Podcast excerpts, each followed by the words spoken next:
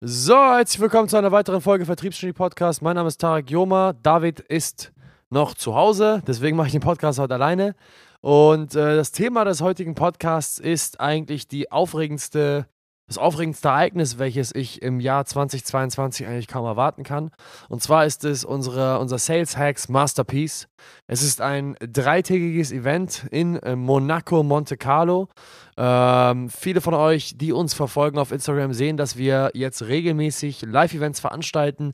Hier in Hamburg findet das nächste am 29.01. statt. Vor ungefähr zwei oder drei Wochen äh, war unser, unsere CEO-Masterclass in Warschau in der Hauptstadt Polens der Heimatstadt meiner Mama. Und äh, da haben wir 15 ähm, ja, Unternehmer, die alle auf Millionenniveau spielen. Das heißt, mindestens 84.000 Euro Auftragseingang pro Monat haben. Das resultiert in eine Million Euro pro Anno. Ähm, eingeladen ja, was heißt eingeladen? Wir haben denen das jetzt nicht umsonst geboten, wir haben das natürlich verkauft, ja, das Ticket, das Ticket mussten die natürlich alle kaufen. Ähm, haben dort im höchsten Hochhaushotel Polens äh, ein eintägiges Seminar gehalten, vorher ein Networking-Dinner gehabt. Am Abend des Seminars, nachdem alle erschöpft und komplett geladen auf ihre Zimmer gegangen sind, haben wir nochmal äh, im 27. Stock von Polens exklusivsten Clubs gefeiert. Ein super geiles Event, hat mega viel Spaß gemacht. Und ähm, ja, das, was wir jetzt auf die Beine stellen möchten, ist wirklich was absolut Besonderes. Ähm, das wird nämlich Monaco. Warum Monaco? Nun, 40.000 Einwohner, extrem hohes Durchschnittsvermögen, die höchste Millionärsdichte, die es überhaupt gibt. 30 Quadratmeter Wohnungen kosten 5 Millionen Euro aufwärts.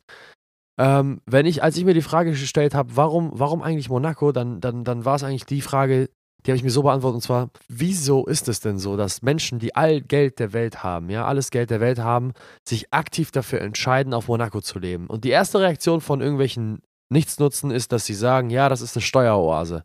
Ja, schön, es gibt aber genug Steueroasen auf der Welt. Und äh, trotzdem ist der Immobilienpreis am allerhöchsten in Monaco. Deswegen ist die höchste Millionärsdichte in Monaco. Es muss einen anderen Grund geben, weshalb sich Millionäre und Milliardäre dieser Welt in Monaco, in Monte Carlo versammeln und das und sich da ja, scharenweise um die Immobilien kloppen und in den kleinsten Wohnungen wohnen äh, für 5 bis 10 Millionen Euro, obwohl sie für dasselbe Geld in anderen Orten der Welt, welche auch sehr schön sind, in Palästen und Villen äh, hausen können. Und die Vielzahl von Gründen ist die folgende. Die erste ist natürlich gut, man darf nicht vergessen, gut, der, der Steuerfaktor ist natürlich ein Riesenfaktor, ja, okay, das ist natürlich klar.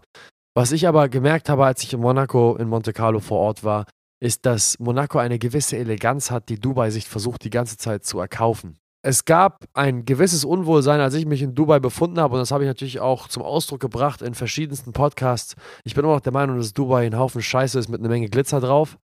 Ähm, Monte Carlo hingegen ist das absolute Gegenteil. Der Monte Carlo ist das, was Dubai versucht zu sein.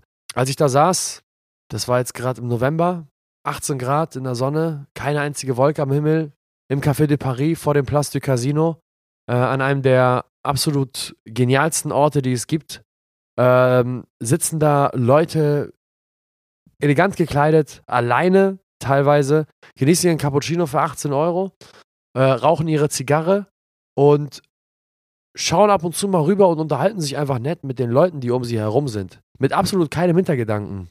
Also, ich finde es immer sowieso bemerkenswert, wenn ich Leute sehe, die alleine ins Restaurant gehen, alleine ins Café gehen können und dort einfach nur entspannen können und vielleicht nicht die ganze Zeit nur am Handy sind, um sich dann zu ab abzulenken, sondern einfach mal in die Gegend starren und ja, vielleicht das Umfeld beobachten, vielleicht hier und da mal eine Konversation äh, anfangen. Mache ich zum Beispiel super, super gerne. Ich, ich fühle mich super wohl damit, einfach mal alleine in ein Restaurant zu gehen und dort vielleicht mit Fremden mich auszutauschen. Was übrigens vor kurzem erst, vor zwei Wochen dazu geführt hat, dass ich eins meiner neuen absoluten Lieblingslektüren äh, empfohlen bekommen habe von einem älteren Herrn, der Multiunternehmer ist. Ähm, darüber werde ich auch nochmal sprechen. Nun, das erste ist die Eleganz. Die Leute, die dort wohnen, die Leute, die dort, die dort, die dort äh, hausen, haben eine gewisse Eleganz an sich und die Etikette, die dort in Monaco herrscht, ist eine ganz andere als in Dubai. Die Autos, die man dort sieht, sind von denselben Marken. Es sind Bentleys, Ferraris, Rolls-Royce, Mercedes, äh, man kennt sie. Nur wenn man sich die Autos anschaut und die Leute ansieht, beziehungsweise anhört, wie die Leute ins Auto steigen, das ist eine komplett andere Attitüde als in Dubai. Wenn man in Dubai ist, im JBR oder Downtown, dann wird man sehr, sehr schnell erkennen, dass dort die schrillsten Farben verwendet werden, damit dein Auto überhaupt noch auffällt. Ja, jeder fährt einen Lamborghini, jeder fährt einen McLaren, jeder fährt einen teuren Benz. Deswegen versucht man sich dort abzuheben. Wie hebt man sich ab? Man macht seinen verfickten Lamborghini einfach mal pink. Macht keinen Sinn, hat überhaupt nichts mehr mit Eleganz zu tun und ist einfach nur aufmerksamkeitserregend. Und das ist das, was charakteristisch ist für Dubai, was in Monaco gar nicht der Fall ist. Weil wenn man sich dort umschaut, sind die meisten Autos schwarz, grau oder silber. Oder weiß. Und äh, wenn die Leute dort ins Auto steigen, steigen sie ein, setzen sich hin und fahren einfach los. Drücken nicht unnötig aufs Gaspedal, machen, ziehen keine Show ab vor den Hotels, sondern setzen sich einfach in ihr verdammtes Auto und betätigen, legen den ersten Gang ein und fahren einfach geschmeidig davon in Schritttempo. Das ist so eine gewisse Gelassenheit, die ich dort erfahren habe, beziehungsweise die ich dort, die ich dort erlebt habe, die, die, die mit Eleganz gleichzustellen ist. Im Sinne, ganz, ganz im Sinne von, hör mal zu, ich, ich hab's und ich weiß, dass ihr um mich herum es auch habt, ja. Ich weiß, dass ihr es bereits geschafft habt. Das heißt, ich brauche niemandem hier was beweisen. Diese Beweispflicht besteht nur dann, wenn die Leute um einen herum entweder nicht auf einem eigenen Niveau spielen oder man selbst erst seit kurzem oder gar nicht erst diesen Erfolg hat und man einfach nur blenden möchte.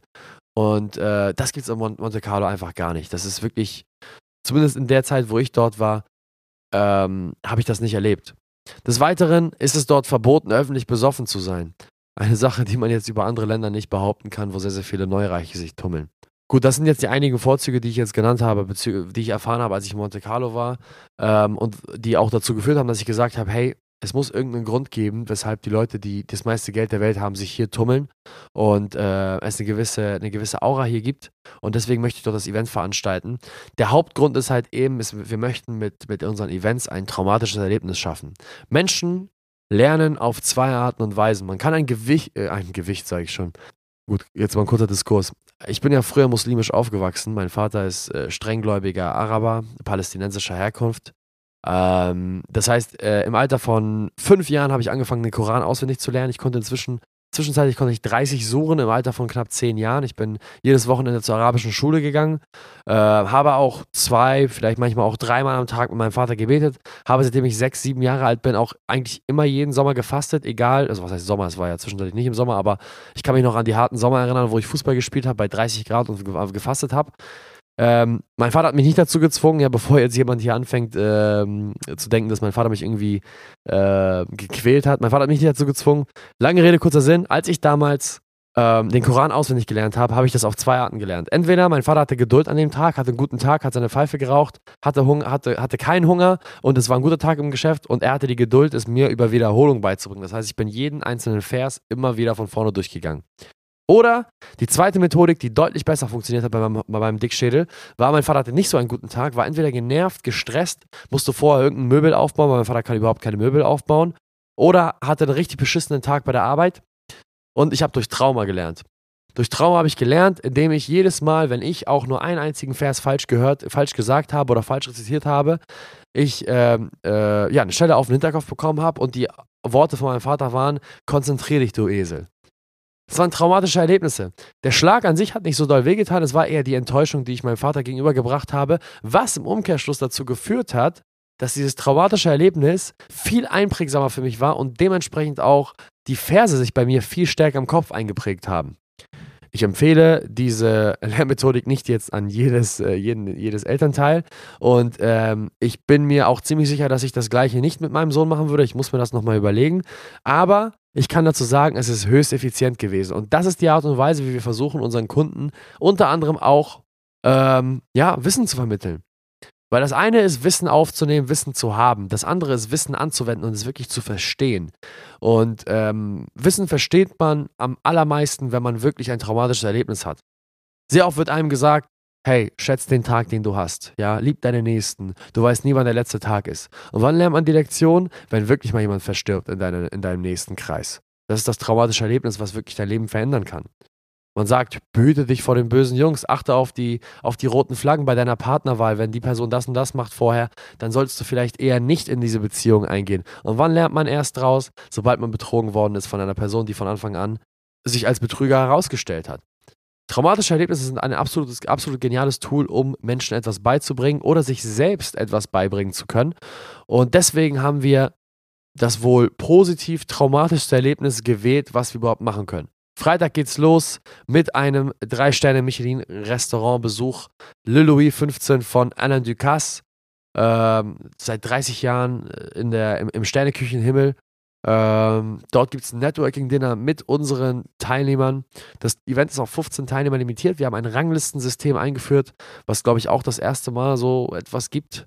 Ähm, und zwar, sobald wir 15 Teilnehmer haben, was ziemlich schnell passieren wird, ich schätze mal so um Mitte Januar herum, können die Leute sich weiterhin für dieses Event eintragen und die Tickets kaufen.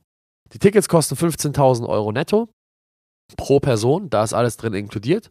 Ähm, und wenn die 16. Person sagt, hey, ich bin bereit, 15.000 Euro netto auszugeben und die 16. Person den einen höheren Umsatz hat als die Person auf Rang 15, fliegt die Person auf Rang 15 raus, unabhängig davon, wie früh sie sich für dieses Ticket eingetragen hat. Das machen wir jetzt nicht nur äh, aus Arroganzgründen, das machen wir ganz einfach deswegen, weil wir versuchen, dort die Creme de la Creme zu versammeln die wir dort nur versammeln können. Natürlich ist unser Netzwerk begrenzt, aber trotzdem können wir, sind wir in der Lage, dort durch dieses Ranglistensystem einen, einen kleinen Wettbewerb zu schaffen. Und Monaco ist am Ende des Tages auch irgendwo eine Belohnung. Ja, wir versuchen eine Belohnung zu schaffen. Ähm, wo war ich stehen geblieben? Nun, nach dem Networking-Dinner am Freitag gibt es am Samstag dann das Seminar mit einem speziellen Gastspeaker, der einen deutlich höheren, äh, sag ich mal, ähm, Erfolgsgrad erreicht hat, als wir es sind. Ähm, wir werden aber nicht verraten, wer dieser Gastspeaker ist. Ähm, Samstagabend geht es dann äh, ins Jimmys, Jimmys Monte Carlo, einer der bekanntesten Nachtclubs der Welt, wenn nicht sogar einer der exklusivsten. Leute wie Philip Klein, Buster Rhymes, Sylvester Stallone, Aiken, Jason Derulo. Äh, boah, so viele Menschen gehen dort feiern, sogar Prinz Albert höchstpersönlich war letzten Sommer im Grand, zum Grand Prix dort feiern. Das heißt, dieser Club hat es in sich und äh, soll eine gewisse Abrundung den Leuten bieten, die dort äh, den Tag, also den, den Tag über sehr hart äh, mit uns an ihrem Business gearbeitet haben. Die Idee hinter der Mastermind, beziehungsweise hinter dem Sales Hacks Masterpiece, ist nicht, dass ich mich da vorne hinstelle mit David gemeinsam anfange, irgendwelche Predigten zu halten im Guru-Format. Das ist nicht die Idee dahinter. Die Idee dahinter ist es, 15 Leute, die ungefähr auf einem ähnlichen Niveau sind, die mehrere Millionen im Jahr machen, zu versammeln, an einem der speziellsten Orte der Welt, unter den speziellsten Umständen der Welt, in den teuersten, also in den besten Restaurants essen zu gehen, in den besten Clubs der Welt essen zu gehen, mit der besten Kompanie um ein Erlebnis zu schaffen, welches man so schnell nicht vergisst, welches dich zur Veränderung anregt, welches dich dazu bringt, die Ideen deiner Gleichgesinnten vielleicht anzunehmen, vielleicht Anpassungen zu machen. Und ähm, ja, das ist die Idee hinter Monaco, hinter Monte Carlo. Das Sales Hacks Masterpiece ist offen für Nichtkunden. Natürlich werden wir versuchen, dich vor Ort abzuschließen, darauf kann ich dich auf jeden Fall schon mal einstellen, ja. Ähm, aber wenn jemand da draußen ist, mindestens eine Million Euro äh, Umsatz macht, nicht Auftragseingang, sondern Umsatz macht per Anno und sagt, ich habe Interesse, an einen Ort zu gehen, wo sich die Besten der Branche versammeln. Ähm, ich habe Lust, Leute kennenzulernen, die auf meinem Niveau spielen, die zwischen 1 und 10 Millionen Euro Jahresumsatz haben und äh, in der Consulting-Marketing-Branche tätig sind. Ähm, dann bewerbt euch gerne und schreibt uns auf LinkedIn, auf Instagram oder geht auf unsere Webseite www.saleshikes.de, tragt euch ein für ein Beratungsgespräch und erwähnt explizit in dem Feld, wo ihr beschreiben könnt, was euer Problem ist, dass ihr Interesse habt, an unserem Sales Hacks Masterpiece teilzunehmen. Es findet statt zwischen dem 20. und 22. Mai 2022. Lustigerweise vier Tage bevor der Grand Prix in Monaco stattfindet. Das heißt, wer das Ganze verbinden möchte mit einem Extended Stay auf dem Grand Prix, der kann das gerne machen. Der kann sogar mit uns gemeinsam dann den Grand Prix von einer äh, Yacht aus äh, beobachten, weil David und ich werden dort bleiben, zusammen mit dem Gastspeaker, der uns auf seine Yacht eingeladen hat. Und da werden wir natürlich auch ein paar Kunden mitnehmen. Wenn das von Interesse ist, bewerbt euch gern. In diesem Sinne, Vielen Dank fürs Zuhören und wenn euch dieser Podcast gefällt, außer diese Dauerwerbesendung, die ich jetzt heute einmal präsentiert habe, dann abonniert uns gerne, lasst uns eine 5-Sterne-Bewertung da, kommentiert und macht alles, was nur möglich ist, damit meine Marketing-Mädels zufrieden sind. In diesem Sinne, vielen Dank fürs Zuhören und bis zum nächsten Mal. Ciao, ciao.